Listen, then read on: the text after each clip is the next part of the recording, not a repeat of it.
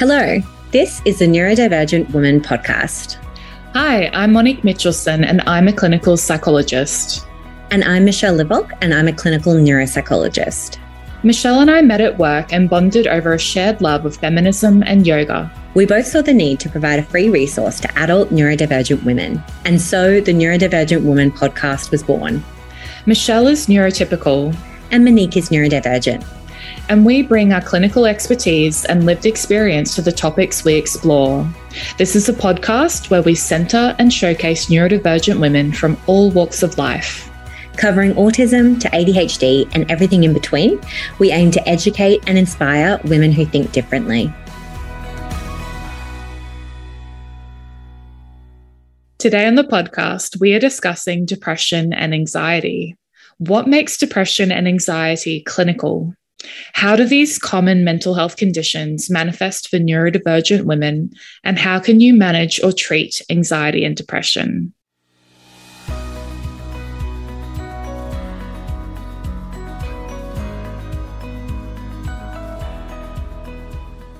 So, depression and anxiety obviously come from the underlying emotions of sadness and fear, which of course are very normal emotions that every single person experiences throughout their life. And I think, you know, there's a little bit of a propensity to perhaps feel like, oh, everyone's, you know, got mental health issues nowadays, or everyone feels depressed, or everyone feels anxious.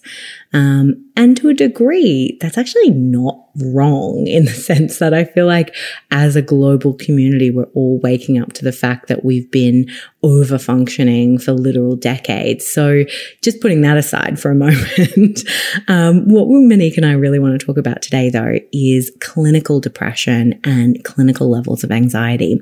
And I guess what separates uh, a clinical mental health condition versus just your normal kind of ups and downs, feeling anxious, feeling stressed about things is the duration. So how long is it actually lasting for? How long are these mood states lasting for? The intensity. So to what degree are you experiencing this? So with that one, I usually like to use a one to 10 scale, you know, just as a little uh, exemplifier. So, you know, for example, with anxiety, if you feel like every time you get anxious, it is consistently at a seven or above, then that's pretty intense. Whereas if you experience uh, anxiety frequently, but maybe it's a lower level, like a two or a three, then that's much more manageable, right? So duration, how long are you experiencing it for? Intensity, how strong is that feeling? How intense it is? And frequency. How often are you experiencing this? And they're really the kind of clinical markers of what separates something from a quote unquote normal experience to a diagnosable mental health condition. So, the other thing that we look for uh, as clinicians is how much are these mood states or emotions impacting your day to day life functioning, um, your enjoyment of life, your quality of life, your overall level of well being? And usually we're looking at how much they're functioning, how you are working in the workplace. Are you able to go to school and study? Um, is it impacting your relationships at home with friendships, uh, romantic relationships, that sort of thing, as to whether or not uh, it's to a clinical level? Some of the features that we look at, uh, for example, with depression, is feeling depressed mood. So, feeling low or sad most of the time uh, for a period of two weeks or more feeling a loss of interest or pleasure in most activities, having changes in your appetite. So, loss of appetite or increased appetite, changes in sleep, fatigue and loss of energy, difficulties with concentration or memory that are not usual for you, and feelings of worthlessness or excessive guilt about things and we're looking at people slowing down physically and mentally as well. So we're also looking for are these symptoms uh, or experiences also being caused by a medical condition or substance use? So that's something that we're looking at in terms of ruling in or out clinical depression. And sometimes depression can manifest instead of sad or depressed mood as anger or irritability as well. So if you're mm-hmm. noticing increased anger or irritability, that might be a bit of a flag that something's going on for you. What we generally look for with anxiety is a constant cognitive worry so lots of thoughts going through your head that you feel that you have difficulty controlling um, and worries about things even when there is no specific threat actually present or the worry is out of proportion to the actual risk of, you know, something that could go wrong feelings of anxiety, so physical feelings uh, of fear or physical symptoms of anxiety, such as breathing changes, sweating, feeling hot, flushed, feeling nauseous in your stomach, feelings of restlessness, and again, anxiety can also impact someone's concentration. So making it harder to think. It can make people more irritable. It can affect people's sleep and it can manifest as muscle tension as well. And so we're wanting that constant worry to be around every day, uh, most days for over six months. Yeah, thanks for taking us through those, Monique. I actually think it's really important for people in the general public to know what the diagnostic criteria are for certain things. Um, because, you know, I feel like if we actually sharing um, accurate information, it helps people better work out what is going on for them. And you know, just as a little bit of an aside, I think everyone is very aware at the moment how clogged up the you know mental health care system is. Certainly in Australia, I assume it's the same all over the world in other places as well.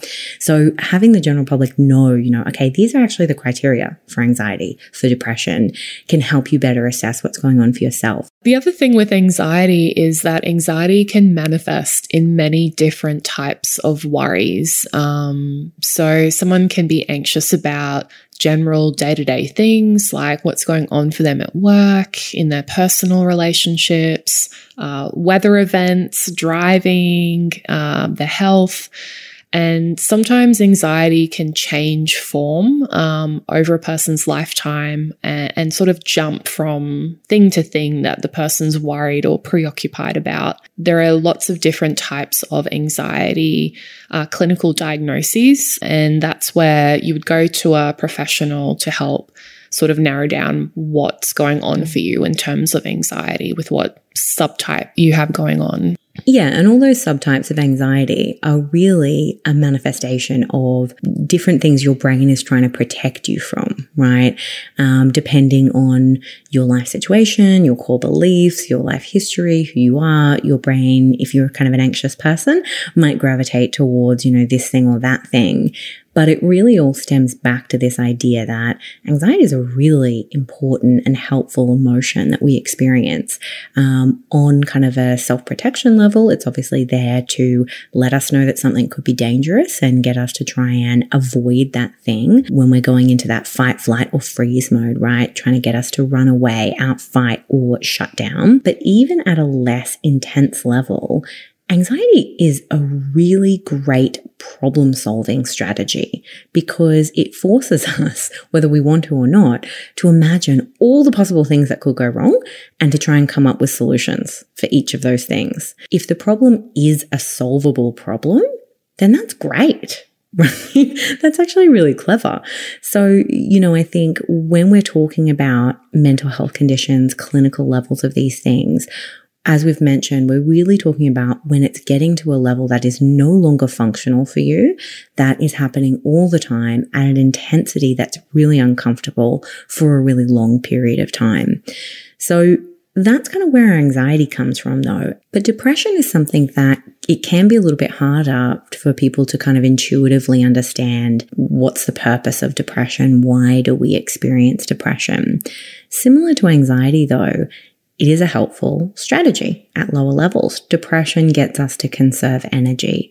Depression gets us to retreat when we're exhausted. Depression forces our body to kind of shut down for that time period. It's kind of like an extended freeze state emotion where when we're thinking about fight, flight, and freeze, um, as stress responses. Fight and flight are problem solving responses. They're when our body and our mind thinks that we can avoid, escape, or outfight the problem. Freeze is when our body's like, nah, I don't really think that we've got this. So let's just try and shut down for a little while and hope that we can outlast the problem. So that's what depression is trying to do. It's basically your body trying to help you outlast the problem. Yeah. And, and often for people with depression, um, it's almost as though their body is trying to numb things down. So when life is overwhelming or things feel unbearable. Part of depression is the numbing down of your emotions and flattening down things. And yeah, it does flatten down the enjoyable things, but it's also designed to help flatten down the unbearable things so that you can try to cope and get through day to day life and, and hang on and outlast. And yeah, often I think no one really enjoys or wants to be depressed or anxious. Uh, it's very uncomfortable, especially if you're experiencing it for a long time. But uh, yeah, often I'll, I'll say to people, look, actually, anxiety is a body genuinely thinking that it's helping us. It's going, mm. hey, like, watch out for this. Um, depression is, yeah, sometimes our body again genuinely going, oh, you know, we better conserve some energy here. Let's let's go down into that freeze. It's our body actually doing what it thinks is best. We may not agree. we may think, what are you doing? What's going on? Like, surely there's a better way to cope with, you know, things than this because this feels like it sucks. But yeah, our body is genuinely really trying to do the best that it can. And from its viewpoint, which is millions of years old, it comes from a lot of evolutionary responses. It genuinely thinks it's like, yeah, I'm doing a great job. yeah. And I wonder too if the way that our society is set up currently, um, not only, you know, what's expected of us day to day in terms of functioning, but also the extreme um, focus, I guess, or um, putting on a pedestal of positive emotions, right? You always have to be happy. You know, you've got to be feeling good all the time. There's often no space to feel negative emotions. And if we actually listen to our body when it's starting to tell us, hey, we actually need to conserve a little bit of energy here, or things are a little bit overwhelming and I need to numb all this down for a little bit. I think if we stopped sometimes and listened to that and did what our body was asking us, it could not all the time, of course, but a mm. lot of mm. the time, it could potentially prevent that more longer term depression, burnout, exhaustion that's come from ignoring what our body's trying to tell us until it gets to a point where our body's like, well, I've actually been around, you know, talking about our older evolutionary parts of our brain. I've actually been around for a lot longer than you. So I'm going to pull rank right now. And now we're in a significant depression. Yeah, and I think too that you know different cultures uh, across the world uh, and it, through different times in history probably had different expectations around what are normal experiences, and there probably was in the past like a lesser expectation of that unrealistic expectation of, yep, life's going to be good 100% of the time. You have to be happy and only experience positive emotions. Otherwise, you're not quote unquote successful in life. Yeah, I really feel strongly that increasing our distress tolerance, so our ability to actually sit with and experience and tolerate negative emotional states has such a positive long-term impact on the marathon that is life, right? Rather than constantly chasing towards those kind of really high, exciting, happy feelings. And everything, I think, has a season. Um, if we look to nature and the seasons, and we are quite disconnected from nature, uh, the majority of us, you know, live in cities and in urban environments, but in nature, it's not go, go, go all the time. You know, there's spring where things are awakening, things are starting to unfurl, the energy's gathering. In summer, it's, you know, full pace ahead go, go, go. Let's get all this done. Let's get, you know, the veggies planted. We've got to do everything now. Autumn, you're starting to slow down and gather the fruits of the harvest and prepare for winter. And in winter, you are supposed to actually stop you're supposed to not do much, rest, conserve energy, um, and experience that stillness. How many of us in our modern day to day lives, you know, with being disconnected from nature and the seasons, how many of us get to experience that these days? Because, you know, we're working nine to five, five days a week for all the different seasons of the year. And we are at this constant go, go, go and busyness. Um, mm. So I think, you know, that can definitely contribute to not having the space to sit with things and learn that emotional tolerance and distress tolerance mm. because we're busy all the time.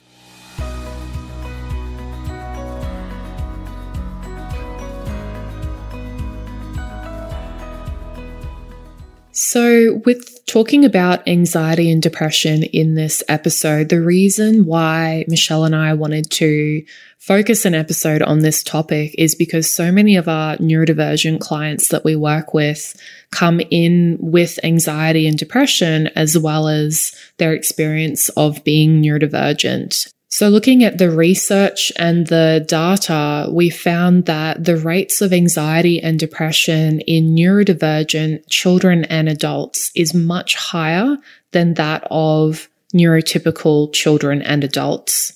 So, some of the statistics were showing that, for example, with uh, ADHD, that anxiety was experienced by up to 55% of people with ADHD. And with autism, there are some studies showing that for children and adults, up to 70 to 80% of people on the autism spectrum also experience anxiety and depression and other comorbid mental health conditions and people who have other forms of neurodivergence as well. So like psychosis, bipolar, we know that rates of anxiety, depression, mood issues are really high um, in those kind of conditions or those neurodivergences. It's really interesting actually. Uh, research actually shows that people who have a more introverted or a higher sensitivity nervous system, regardless of whether or not you're on the spectrum or ADHD or, you know, another diagnosable uh, neurotype or neurodivergence, people who have that kind of more inward facing nervous system brain setup tend to experience much higher rates of negative emotion than people who have a more externally focused nervous system. So extroverts, lower sensitivity, lower sensitivity to their environment. So, for ADHDers, uh, the experience of anxiety and depression tends to be higher, well, anxiety in particular, um, for a couple of reasons. Firstly, the anxiety side of it, if we're thinking kind of biological, is really impacted by that really fast paced thinking speed. So, um, thoughts tending to go from zero to a hundred in, you know, zero seconds where, you know, you might think, oh, what if this? And then all of a sudden you're at that kind of worst possible, worst case scenario. So a lot of ADHDers who experience anxiety, uh, have a really hard time managing or controlling their internal thought processes. And it's interesting because, you know, one of the tenets of CBT, so cognitive behavior therapy, has to do with identifying your thoughts and kind of changing your thoughts to change how you feel about something. A lot of ADHDers have a hard time with that because they say, well, I can't catch the thought quick enough to change it before I'm, you know, already in that place. And that's totally understandable. You can kind of retroactively think about that thought and work on it, but those really fast paced thoughts have a big impact on that. The other thing for ADHD is tends to be really strong experience of emotion. So particularly ADHDers who have combined type, so the inattentive type and hyperactive impulsive type. So in childhood, one of the questions I often ask will be, does this child have really big feelings, whether they're positive or negative? And for most combined type ADHDers, the answer is yes. um, and that's obviously a strength and a weakness as well. And then the last thing there for ADHD is has to do a little bit with uh, dopamine production. And this is a little bit of that crossover between biology and what's kind of going on in your environment and how your life is structured.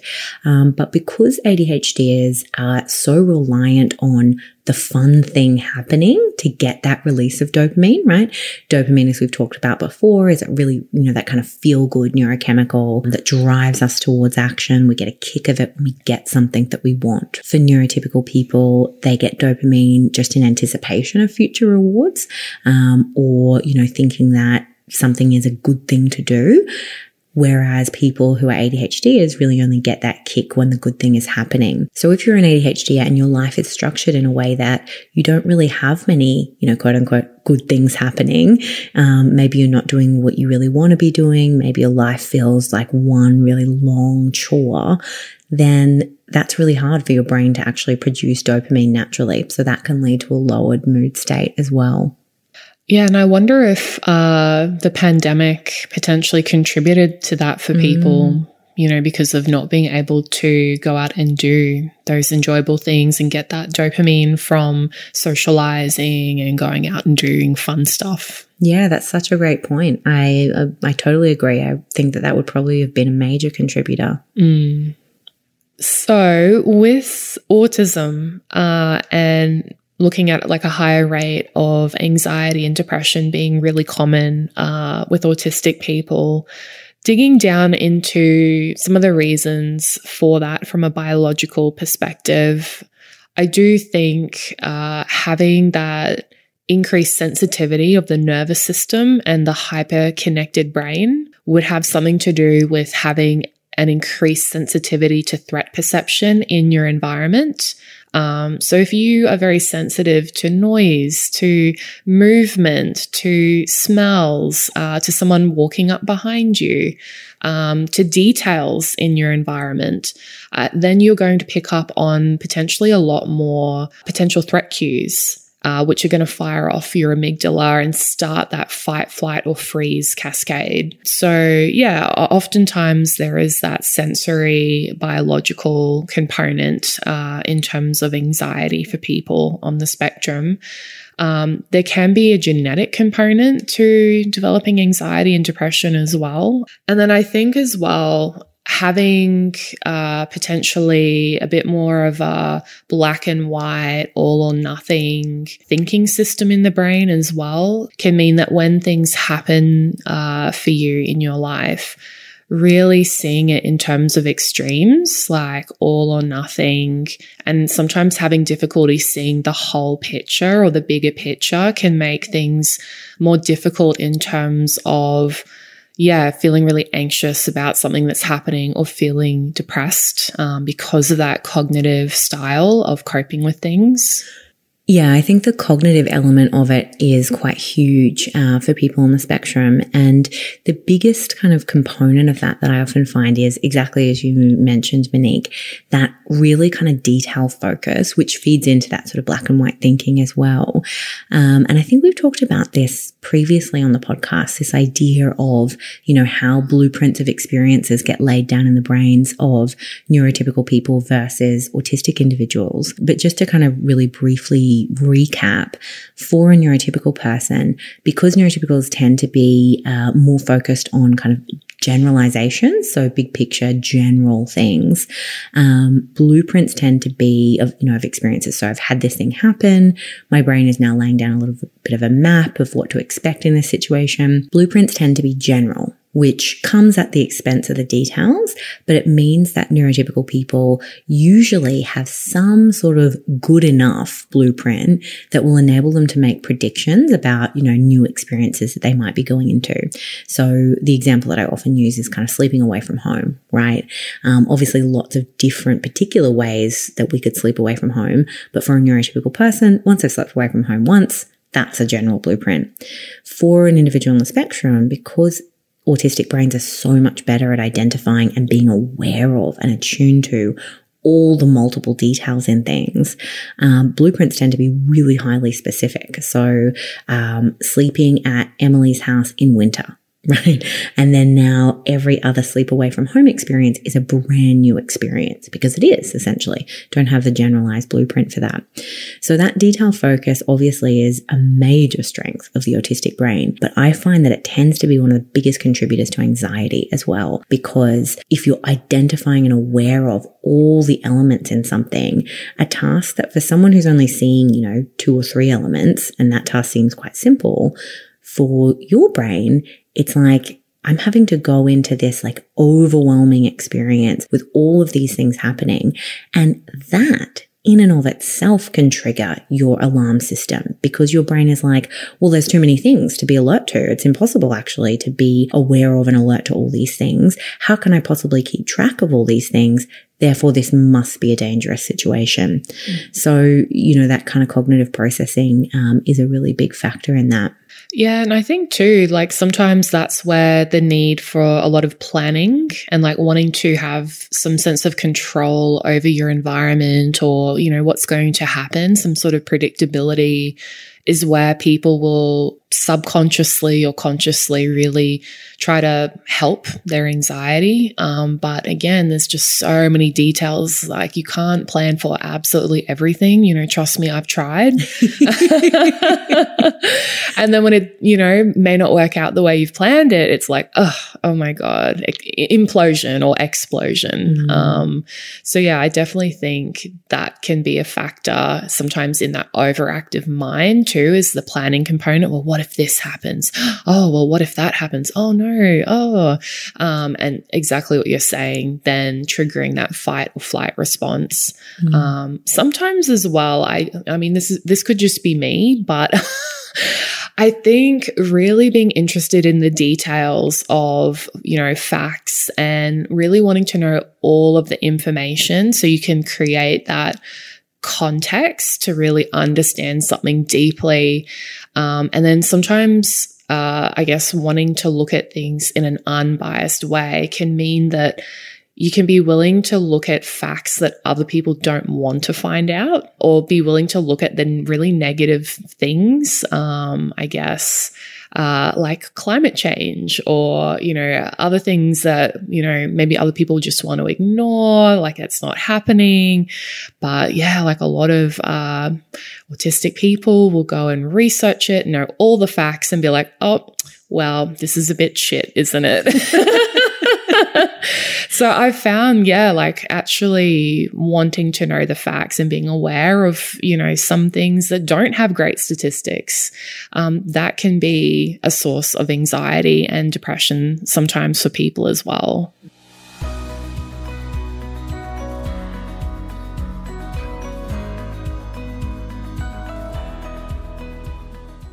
So, as is the case with basically everything that we experience, um, there's multiple kind of contributors to depression and anxiety. So, Monique and I have just been through some of the more biological factors involved in, you know, why neurodivergent individuals can experience high rates of depression and anxiety.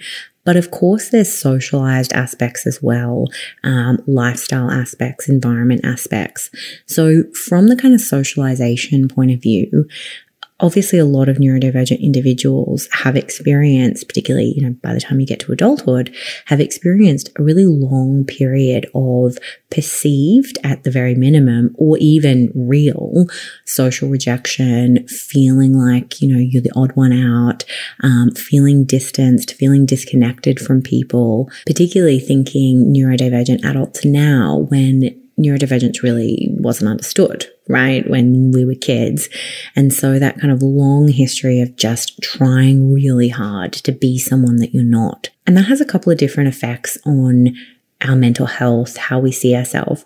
Firstly, it kind of creates this learned sense of social mistrust, which is very valid given your life experience, but it does make it really hard then to be open and vulnerable and connect with other people. So it's kind of this negative cycle of you feel really mistrustful and really skeptical and really anxious about being vulnerable for very real and valid reasons. But then that energy actually makes it harder for you to then connect with other people right? So that's one element of it. And then the other thing that I see all the time, and I'm sure you do as well, Monique, um, in neurodivergent adults coming through, the biggest thing is just this incredibly intense inner bully that says, you are not good enough. There's something wrong with you. And when we have that really strong internal core belief that whatever happens, the underlying reason for any issue that we're experiencing is, well, there's something wrong with me right? I'm the problem. That obviously has a really pervasive impact on our mental health and, and how we function. Yeah, absolutely. I think that sense of uh, worthlessness and then really beating yourself up and feeling excessively guilty, you know, about things that may not actually even be your fault or taking over responsibility uh, for things you know, we can see those are uh, one of the criteria for, you know, clinical depression. Mm.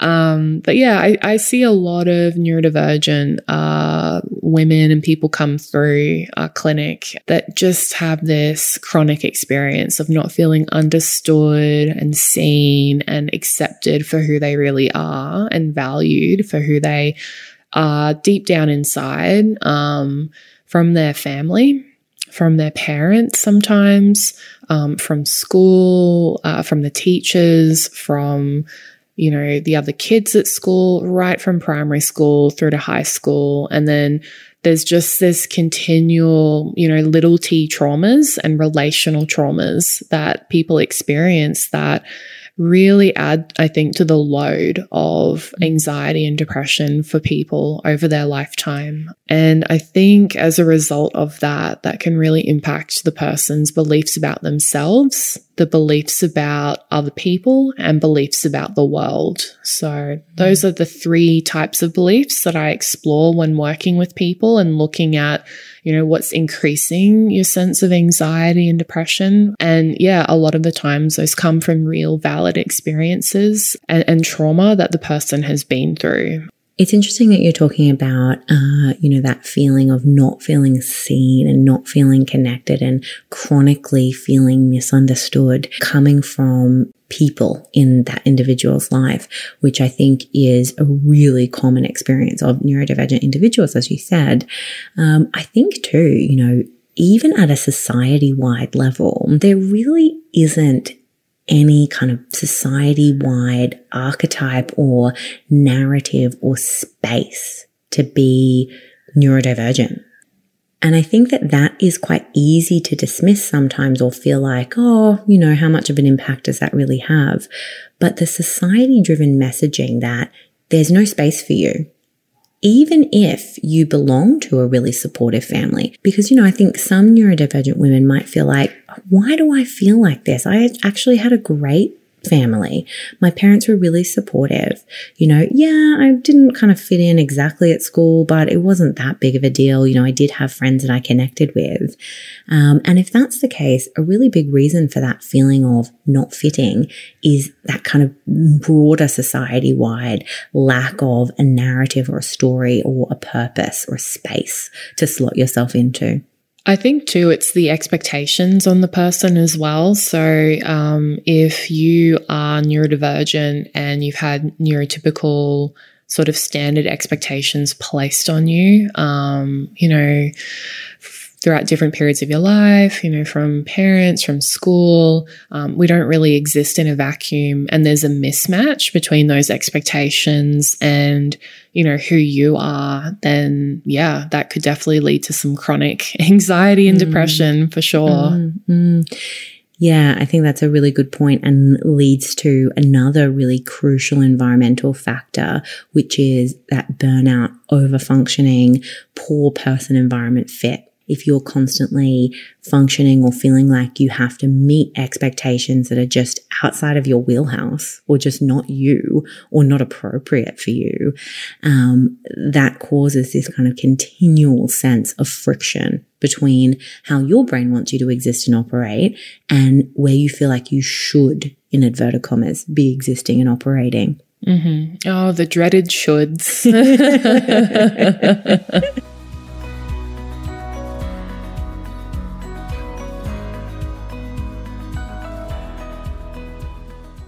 Hello, listeners. We have a request. We want to hear your questions. In our last episode for the season, Michelle and I will be answering listener questions. So if there's anything that you're burning to ask or that you feel you want more information on, email us at ndwomanpod at gmail.com. Get your questions in by November 7th and tune in to our last episode of the season to hear them answered. So, how do we actually manage or prevent anxiety and depression? You know, this is a million dollar question. And when we're talking about how do we actually uh, deal with those kind of mental health conditions, I like to first chat about what can we do long term to prevent our emotions getting to that point where it's non functional? So, what can we do to kind of set ourselves up better? And then, secondly, what can we do in the moment or, you know, in the short term when we are experiencing those acute levels?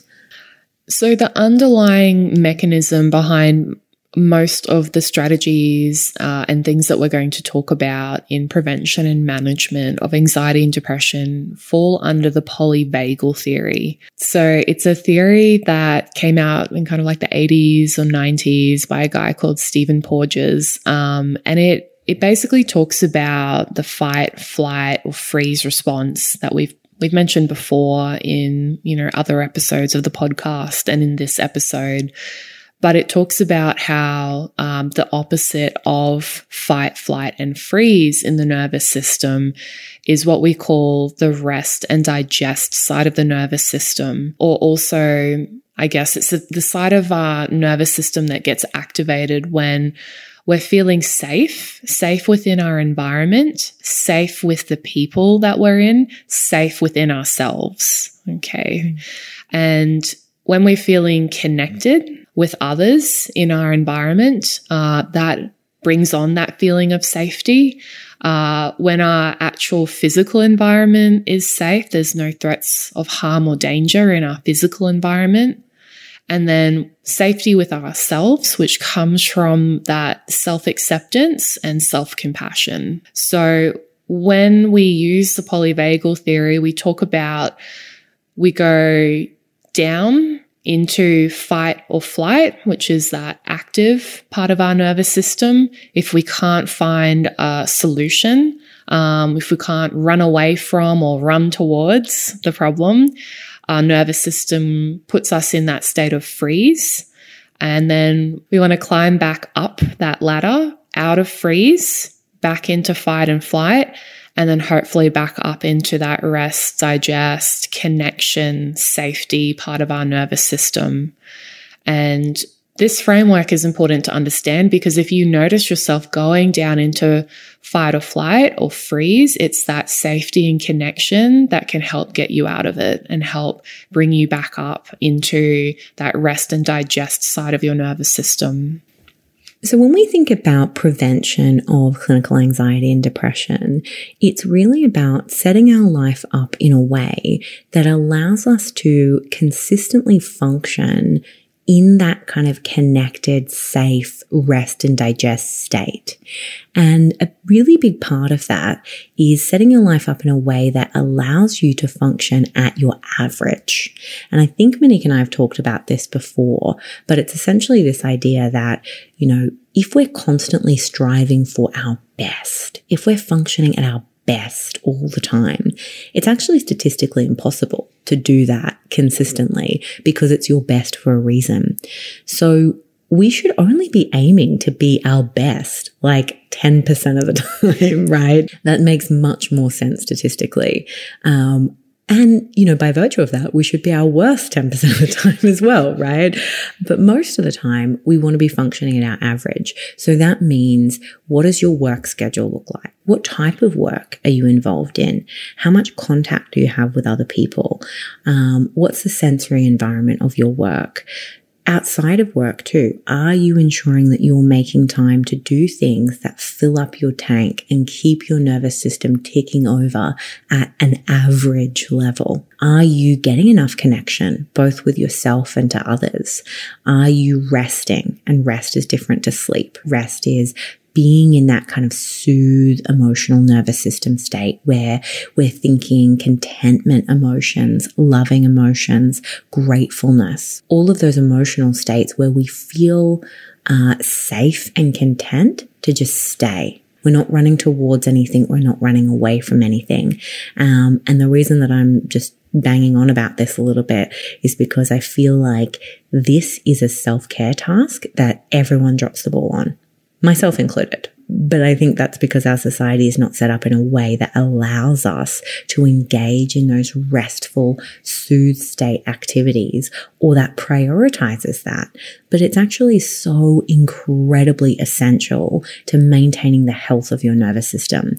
If you think of your nervous system just like a car that needs all of these things to be in that kind of rest, digest, connection state, rest and soothe state emotions are so crucial.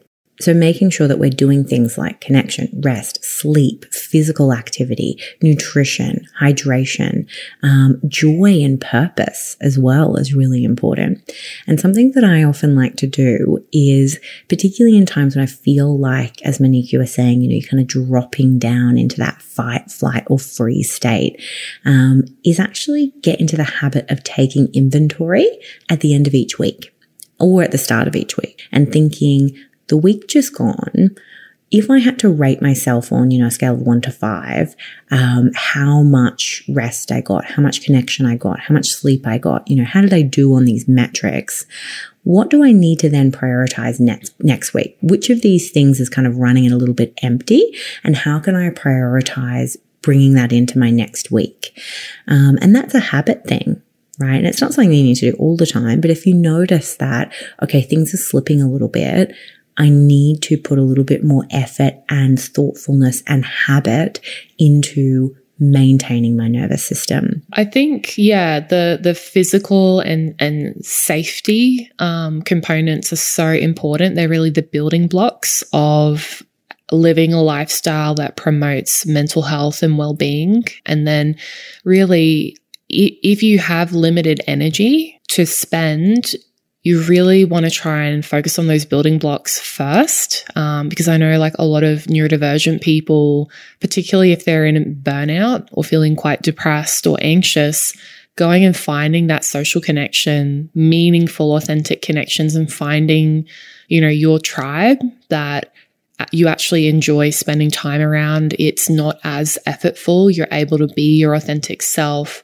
you may not have the energy to do that if you don't take care of those basic sort of self care things. And you want to balance, yeah, your overall energy in terms of, yeah, socializing and finding those connections. It does take effort and energy, but you're wanting to look at a reciprocal um, arrangement you know, if you're putting time and energy into people and connections, are you actually getting it back? Are you getting that sense of reward or connection?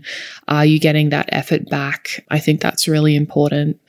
Because for neurodivergent people, we really do need to find our tribe. We need to connect with other neurodivergent people who share our same interests and passions and have the opportunity to info dump or just get together, whether it's online, whether it's face to face, um, and do something that's meaningful and enjoyable. I mm. think what comes into that too is being able to have some time to spend on your interests or passions. That's so important for well being for neurodivergent people. And it can actually help provide a way of blocking out um, that constant stream of thoughts or um, just helping give you a break, I guess, from the emotional ups and downs uh, by engaging in something that, you know, really makes you be present and really makes you be grounded and consumes your attention in a positive way. Yeah, we know that uh, engagement in interest based activities is a really helpful uh, emotion regulator for lots of neurodivergent people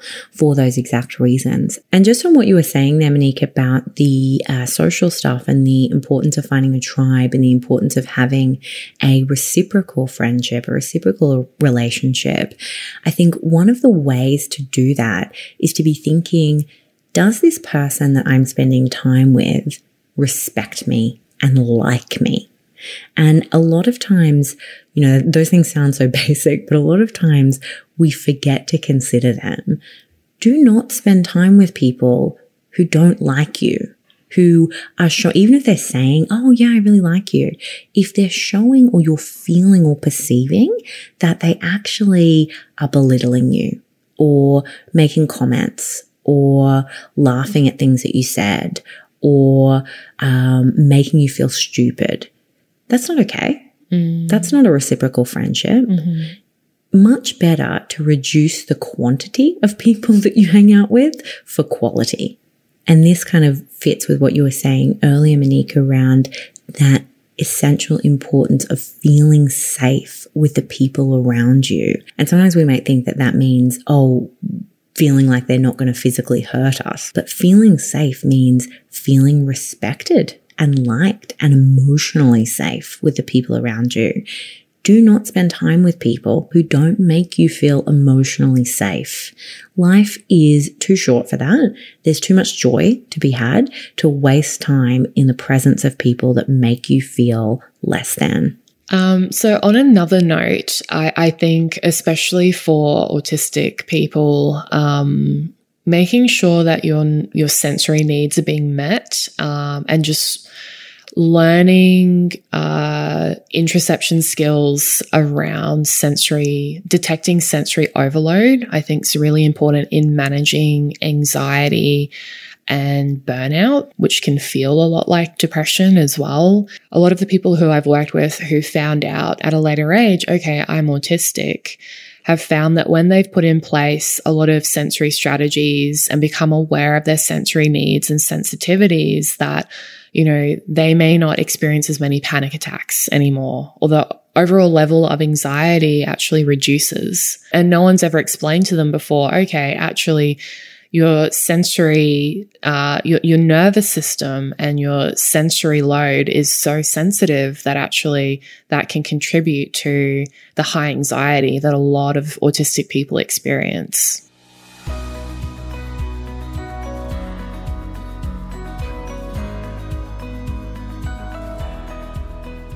All of those things are things that we can do preemptively almost, you know, to set ourselves up in a way that makes it less likely that we'll get to that kind of depression, uh, clinical anxiety, burnout point. But if you are currently experiencing those things, we also need a little bit of a toolbox to figure out, well, what can we do when you're having those experiences? Mm-hmm.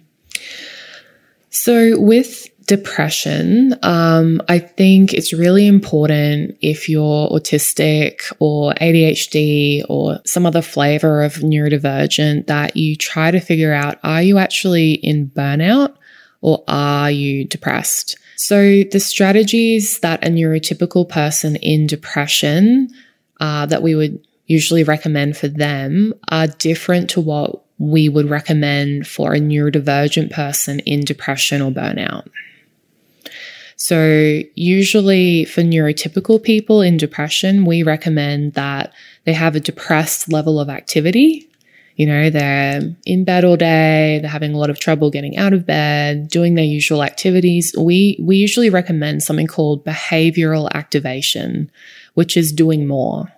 So, getting up, exercising more, connecting with friends more, socializing more, engaging in hobbies more. Um, if you're a neurodivergent person though, and you're actually in, say, a period of burnout because you have been over functioning and masking for a long period of time, actually doing more may increase your level of burnout and ultimately depression.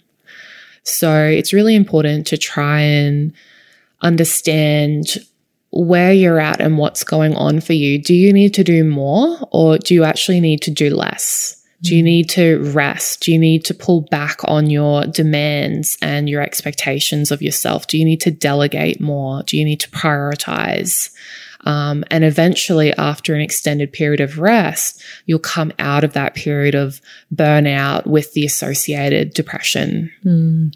And this is where I much prefer the term compassionate action to behavioral activation because behavioral activation kind of sounds like, uh, you know, you're a Power Ranger or something like, like, like powers activate, behaviors activate. Pew, pew. Um, yeah, yeah. Uh, it's very intense. Um, but I really like this idea of compassionate action because it's almost like being that wiser, calmer, kind parent to yourself that's actually saying, what do you actually need right now that's going to alleviate the distress and the discomfort that you're experiencing? And sometimes what you actually need is more rest. All of the things that you just said, Monique.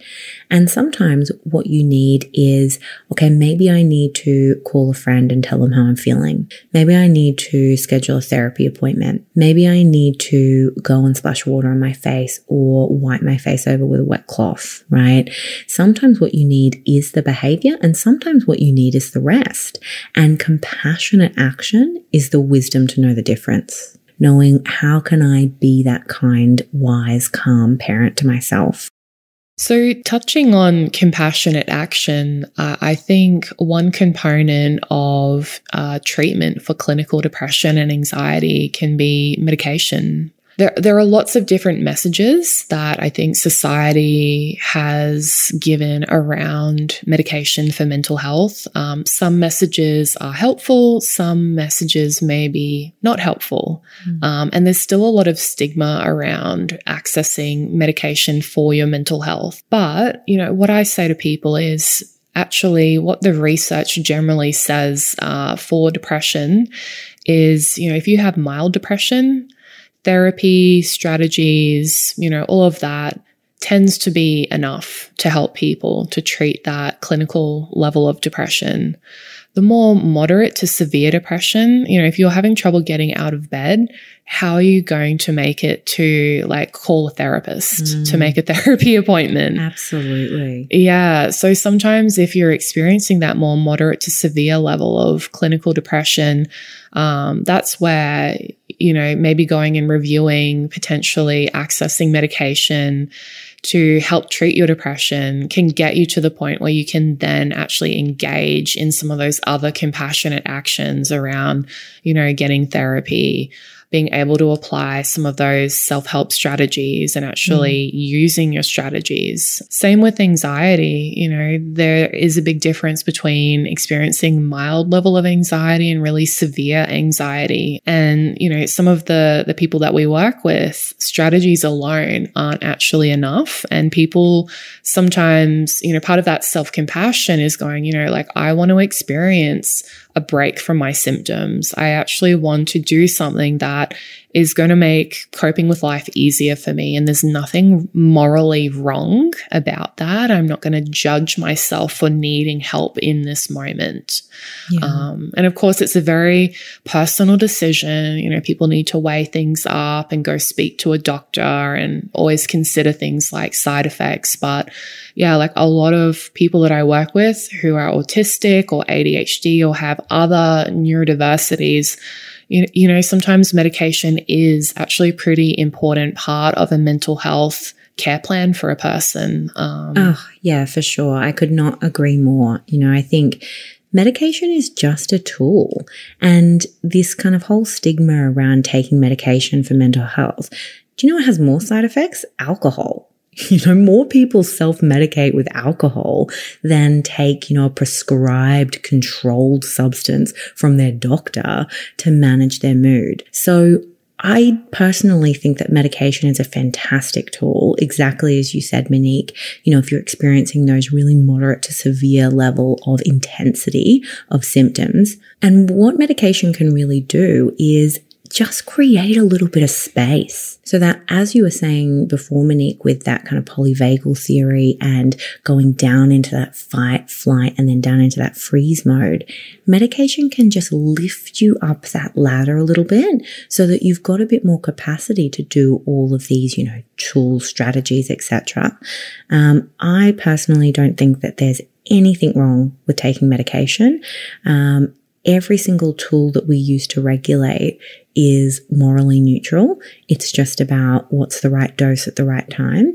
And that's true for, you know, non medication tools as well, right? Worrying. Worrying is a tool that we use to regulate, right? Worrying is what are all the possible problems and what are all the possible solutions? Um, that's really helpful sometimes but we can overdose on worrying, thinking about too many problems and too many solutions so that it becomes unmanageable. I think once we actually start to level the moral playing field of all the regulation tools and strategies that we use, it actually allows us so much more freedom to meet our body and our brain and our mind and our well being where they're at rather than thinking, oh, this is better than that. Mm-hmm.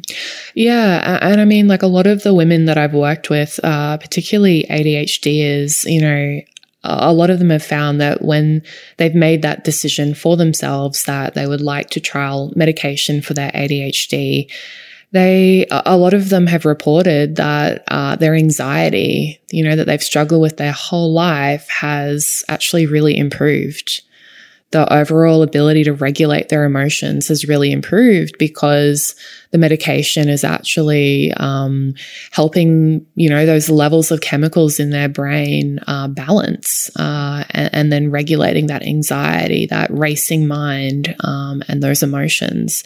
Same for autism. There's actually research showing that autistic people may have some lower levels of serotonin than neurotypical people. Um, and yeah, like I've worked with a lot of people who've then gone and tried, you know, an SSRI that increases, you know, the level of serotonin in their brain, and that's helped them regulate their anxiety and depression.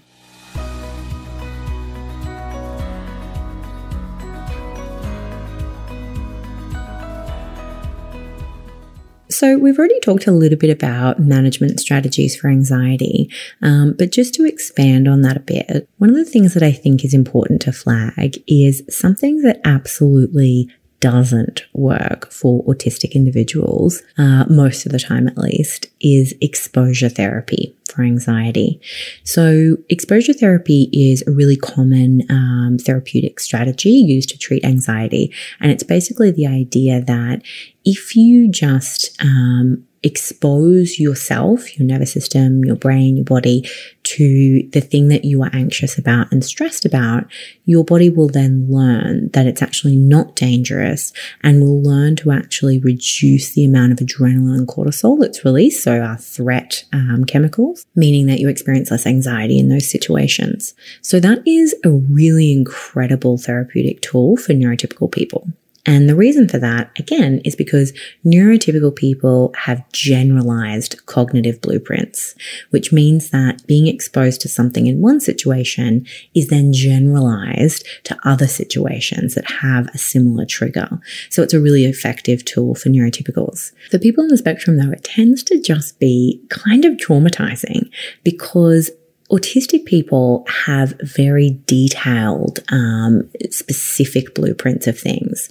So if I'm in one situation and I am exposed to an anxiety trigger and I, you know, learn that it didn't attack me, then great. I learned that it didn't attack me and it's safe in this very specific situation. The kind of generalization or extrapolating that to other situations doesn't really happen. So the really crucial thing when we're trying to balance, I guess, habituation and overstimulation, anxiety being a form of overstimulation, right? Unpredictable environments, feeling anxious. It's always about keeping one foot in your comfort zone being thrown out of your comfort zone and doing something that just feels completely terrifying, anxiety provoking is not actually going to make you more resilient. It's just traumatic. So I think that's a really important thing to know if you're an autistic individual going through therapy to actually be able to advocate for yourself with a therapist and say, you know, look, um, exposure therapy doesn't work for me. That's not going to be helpful for me. Can we try something else? Mm-hmm. Um, rather than feeling like, oh, well, this is what my therapist is suggesting. So I just have to go along with it. Um, likely it probably won't work for you. I think the sensitivity of the neurodivergent person's nervous system plays a role as well. Um, you know, if you have an extremely sensitive nervous system and sensory system, I don't know if any amount of exposure therapy is going to change your ingrained biological nervous system sensitivity. Mm. It's just sort of, yeah, exposing you to that heightened, uh, overactivation of your nervous system over and over again, which is very stressful and can be traumatic. Yeah, for sure. And I think that's kind of that line between habituation, so becoming habituated and familiar with something, to just overstimulation, um, too much information. So, what I've found does work for neurodivergent individuals who are prone to anxiety, um, thinking kind of behavioral management strategies, is a three pronged approach. so, first prong is planning and problem solving. This comes naturally to the neurodivergent mind, so I enjoy it. Um, so, this is about thinking, okay, what is going to happen in the situation? Which of the problems that my brain is throwing up for me is A, likely, and B, solvable? So thinking through some of those things, learning as much as you can about the situation, um, and coming up with solutions. The fine line there is drawing that line in the sand when it gets to a point where the things that your brain is generating are A, unrealistic or B, completely unsolvable. So, you know, you're kind of getting that right dose, right time. Second thing is figuring out what you actually can make predictable in that environment. So, for example, someone who has a fear of flying, for instance. Um, I've had some clients who said that they've just paid for the Qantas club membership so that going to the airport, they always know where they're going to go. They know where they're going to go to the bathroom. They know what they're going to eat. They know that they'll have a seat. That's something that they can make predictable in that environment. And then the third behavioral strategy is learning tools to regulate your nervous system in the moment. So these are things like breathing, grounding, sensory strategies, having comfort items. Yeah. So I find that with uh, neurodivergent clients, having something concrete that you can actually hold in your hands is a really good grounding strategy. So think of a sensory kit that you can take with you, whether it's uh, your favorite fidget or stim item, your favorite scent, um, your favorite rock, if you're a rock collector or crystal collector mm-hmm. like I am, your favorite sensory uh, fabric that feels really soothing and comforting to you, um, a weighted item that's uh, providing that weighted sensory feedback, your earplugs, your headphones, your sunglasses, helping to sort of block out the extra stimulation of that environment, playing your favorite music playing your favorite show or podcast um, or audiobook, having that familiarity or engaging in something to do with your special interest to, to provide that thought blocking um, distraction or that blocking, uh, emotion blocking distraction can be helpful as well for regulation. I think um, to sometimes just n- to normalize having racing thoughts um, or worries as a neurodivergent person is important. So sometimes just notice that race of thoughts and worries without actually attaching to them or assigning them meaning or value, sort of like not really buying into and believing it, but knowing that, you know, most neurodivergent people have that, you know, 100 or 200 words per minute going through their head of all sorts of different stories that their mind is saying to them. Yeah, that's a great point. And I so agree that normalizing your own experience, it's like, yeah, this is just how my brain works. Oh, there I go again right? Mm-hmm. Even kind of depersonalizing from that and saying, you know, oh, that's my anxiety brain. It's just trying to help me. It's just trying to generate all the possible things that could go wrong. Thank you so much, anxiety brain. Uh, actually, I've got it from here. So I'm just going to let you run in the background and I'm just going to keep going with what I want to do. Mm, definitely. Mm. One point I think is can be helpful too is uh, what Michelle was saying about that specific blueprint, sort of going, being laid down in your brain if you're autistic. Uh, something that people have told me is over their lifetime, um, as they've experienced different situations, different environments, different scenarios playing out, and they've gotten more life experience, their blueprint has grown. And that has actually helped them navigate more situations with a lesser amount of anxiety as they've gotten older because they've experienced more things. Things are more predictable. They may not be always controllable, but they're more predictable. And I think, yeah, doing what you can to make the environment predictable um, and knowing that you're going to gain that experience as you get older and older, I, I think is helpful. Thanks for listening to this episode of the Neurodivergent Woman podcast. If you have a question or would like to contact us, you can do so through our Facebook and Instagram at the handle The Neurodivergent Woman Podcast or our website ndwomanpod.com. You can also email us directly at ndwomanpod at gmail.com. Bye for now.